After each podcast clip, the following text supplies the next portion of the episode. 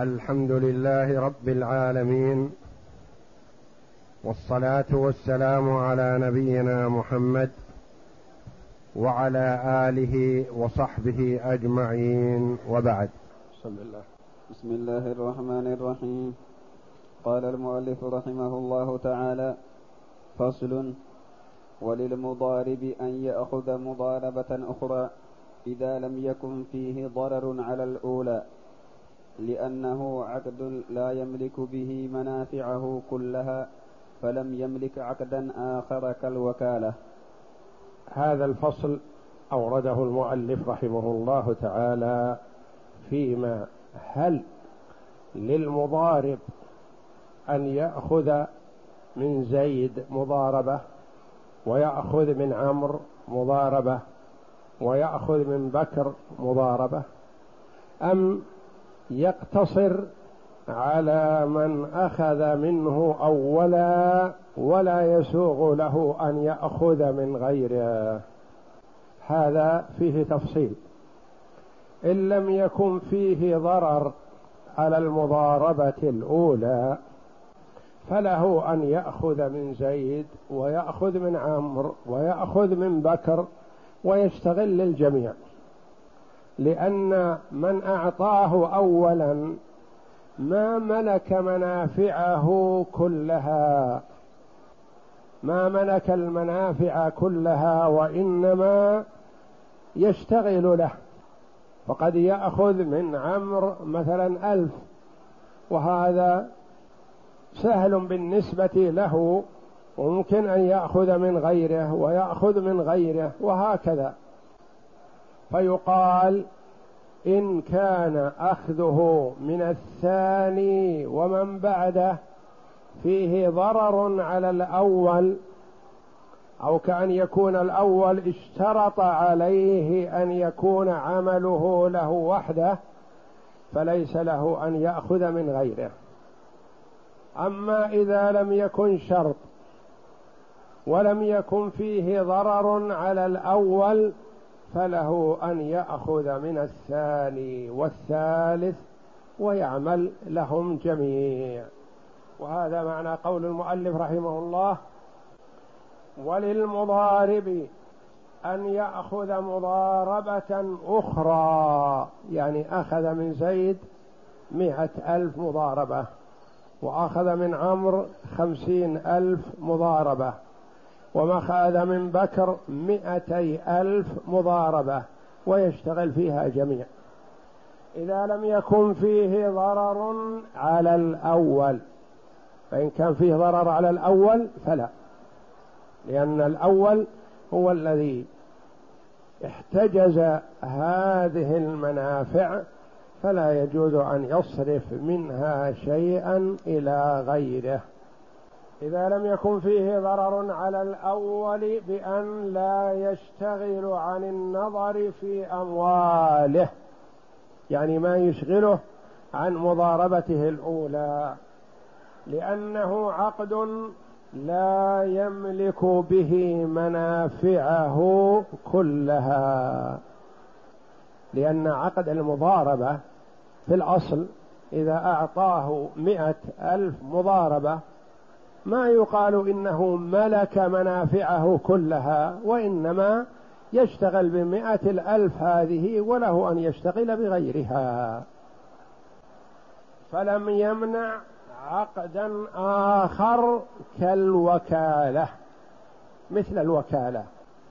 هذا وكله في شيء والآخر وكله في شيء آخر. والثالث وكله في شيء آخر صح. له أن يتوكل عن مجموعة من الأشخاص وكل يؤدي عن كل واحد يؤدي ما وكل فيه. نعم. فإن كانت الثانية. فإن كانت الثانية تشغله عن الأولى لم يجز لأنه تصرف يضر به فلم يجز كالبيع بغبن. فإن كانت الثانية يعني المضاربة الثانية تشغله عن الأولى وتضر بالأولى كأن يكون في الأولى أخذ مبلغ كبير يشغل وقته كله ولا يبقى فيه فضله ثم أخذ مضاربة أخرى واحتجز لها جزءا من الوقت الذي يضر بالأول فلا يجوز له ذلك. لأن الأول ربما يكون أعطاه هذا المبلغ الكبير من أجل أن يتفرغ له ولا يريد أن يشتغل لغيره. فإن كانت الثانية تشغله عن الأولى لم يجز لا لأنه تصرف تصرف يضر به فلم يجز كالبيع بغبن. كما أن المضارب لا يسوغ له أن يبيع بغبن كذلك لا يسوغ له أن يشتغل لغير من سلمه أمواله. والغبن يعني كأن يبيع برخص زائد أو يشتري بغلا زائد. ولهذا منع الوكيل والمضارب أن يبيع على ابنه لأنه ربما باع بأنقص. ومنع من يشتري من ابنه وأبيه لأنه ربما اشترى بأكثر. فمنع من من البيع والشراء فيما يظن به المحاباة له. فكذلك لا يجوز أن يبيع بغبن يعني بقيمة أقل فيها غبن ولا أن يشتري بغبن يعني يشتري بقيمة أكثر يكون مغبونا. نعم. فإن فعل ضم نصيبه من الربح في الثاني إلى ربح الأول فاقتسماه لأن ربحه الثاني حصل بالمنفعة التي اقتضاها العقد الأول. فإن فعل الرجل الأول أعطاه مبالغ كبيرة يتصرف فيها مضاربة. وفي اعتقاده أن الرجل أن العامل سيتفرغ لبيعه وشرائه الذي يخصه. فإذا به بعد فترة يرى أنه أخذ من آخر مبلغا من المال يشتغل به. وتبين له أنه أن شغله مع الآخر الثاني يضر بشغله الأول. كأن يكون كلما تفقده ما وجده يشتغل في العمل الآخر. وكل ما جاءه ما وجده. فوجد أن انشغاله بهذا العمل الثاني يضر. فما الحكم؟ ولا يريد أن يفسخ المضاربة. يريد أن تستمر. ورفع أمره إلى الحاكم. فماذا أنت قائل. إن تحاكم إليك. تقول ما كسبته من المضاربة الثانية ضمه إلى المضاربة الأولى. لأن هذا الربح الذي جاءك في المضاربة الثانية نتيجة انشغالك عن المضاربة الأولى. فالربح الذي أتاك في المضاربة الثانية اجعله مع ربح المضاربة الأولى واقتسمه أنت ورب المال. مثال ذلك أعطاه مليون يضارب به يكفيه فيه شغل. فاشتغل بالمليون ورأى فيه مكاسب ورأى الآخرون ذلك فأتاه آخر وقال أريد أن أعطيك مليون تشتغل به مثل ما تشتغل لفلان. يقول أنا اتفقت مع فلان على أن لي نصف الربح وله نصف الربح. قال أنا مثله. ما يقسم الله من ربح فلك نصفه ولي نصفه. فأخذه والاخ الأول لم يعلم. ثم علم بعد ذلك فترافعا فنظرت فيما بينهما فسألت العامل كم ربحت في المضاربة الثانية؟ قال لك مئة ألف. وكم ربحت في المضاربة الأولى؟ قال لك مئة ألف. كم لك من المضاربة الثانية؟ يقول لي النصف خمسون. تقول هذه الخمسون التي تستحقها من المضاربة الثانية ضعها مع ربح المضاربة الأولى المئة تكون مئة وخمسين. واقتسمها أنت ورب المال الأول. لأن الأول أعطاك المليون من أجل أن تصرف كل وقتك له لأنه يشغلك ويكفيك. وإذا بك تقتطع شيئا من وقتك وتصرفه للمضاربة الثانية. فربح المضاربة الثانية يوضع مع ربح المضاربة الأولى واقتسمه أنت ورب المال الأول. وهل يستحق رب المال الثاني شيء زائد على نصيبه من الربح؟ لا لأنه دخل على علم أن عامله هذا يشتغل لزيد. فإن فعل يعني ضارب للثاني بدون علم من الأول ضم نصيبه من الربح في الثاني إلى ربح الأول فاقتسما. لأن ربحه الثاني حصل بالمنفعة التي اقتضاها العقد الأول. العقد الأول مفهومه أنه يصرف وقته كله في هذه المضاربة. فصرف جزءا منه في المضاربة الثانية فيؤخذ ربح المضاربة الثانية الخاص بالعامل ويضم لربح المضاربة الأولى ويقتسمه هو ورب المال. وإن فعل ذلك بإذن الأول جاز لأن الحق له فجاز بإذنه. فإن فعل ذلك بإذن الأول يعني قبل أن يأخذ من الثاني جاء للأول وقال في مجال للعمل واسع.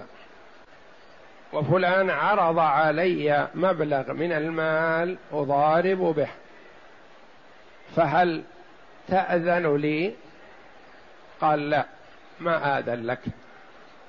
قال إذا يا أخي استلم أموالك وأنا سأنصرف إليه.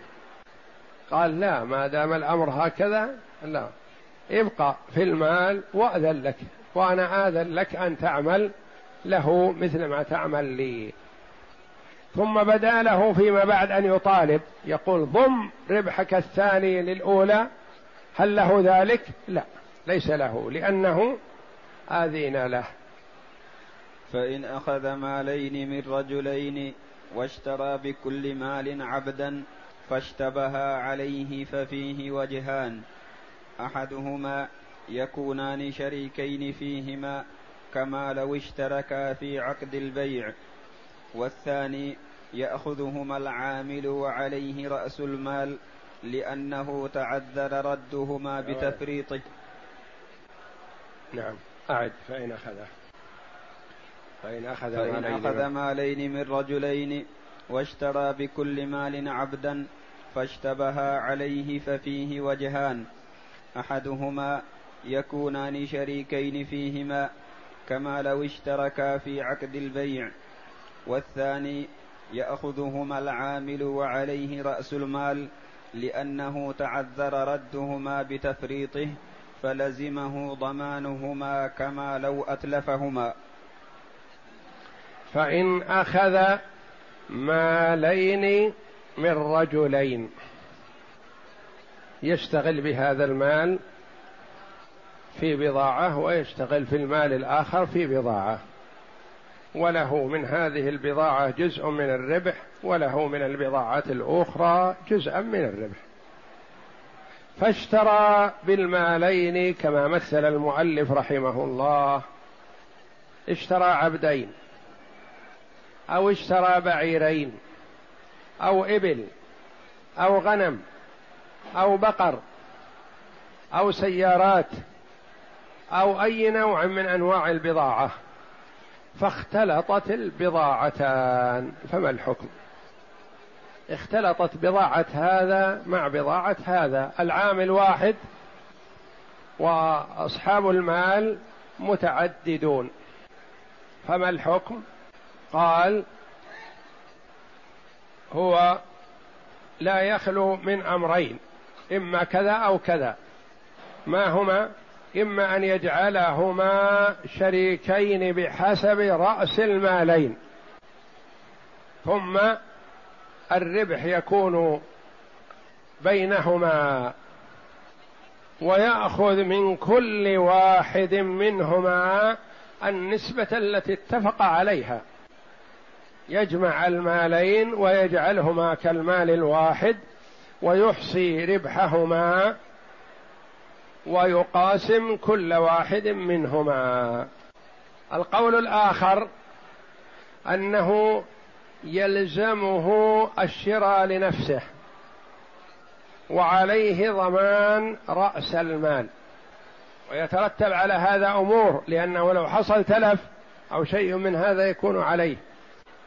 فهو ليس غانم في كل الأحوال بل يحتمل أن يكسب ويحتمل أن يخسر. لأن الأموال كانت أول عنده بمثابة الأمانة. لو حصل عليها تلف بدون تعد ولا تفريط فلا يضيره. وإن حصل ربح فهو شريك له. فإذا قلنا يلزمه هذا الشراء لنفسه وعليه الضمان فيلزمه ضمان رأس المال. لو حصل شيء من التلف حتى وإن كان بدون تعد ولا تفريط فيكون عليه. وعليه لكل واحد منهما رأس ماله لأنه هو السبب في اختلاط المالين وعدم تمييز مال هذا عن مال هذا. فلزمه ضمانهما. يضمن رأس المال لكل واحد ويكون هذا المشترى رقيق أو إبل أو بقر أو غنم أو سيارات أو أطعمة المختلطة هذه تكون له له غنمها وله ربحها وعليه وحده خسارتها. والله أعلم. وصلى الله وسلم وبارك على عبده ورسول نبينا محمد وعلى آله وصحبه أجمعين.